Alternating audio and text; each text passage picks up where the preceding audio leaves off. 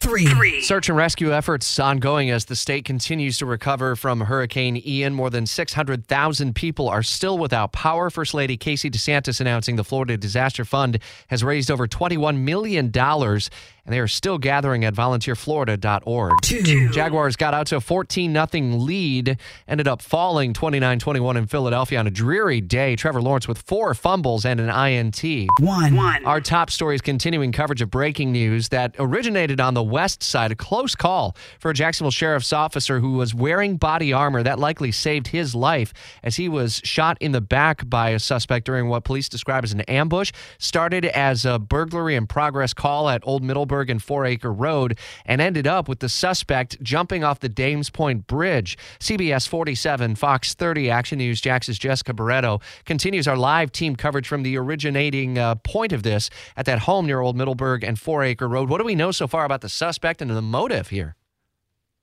So we know that that suspect was known to individuals inside the home where this burglary unfolded.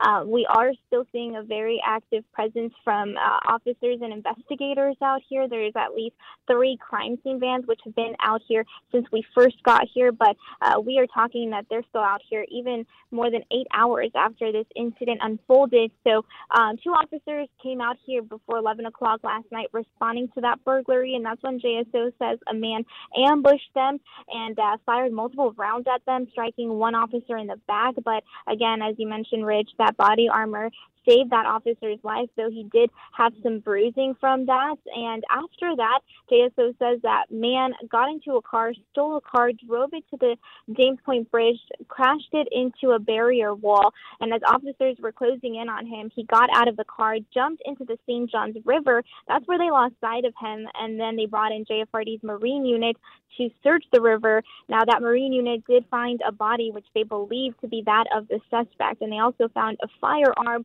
so now the medical invest- examiner, rather, is going to be looking at the body and identifying it.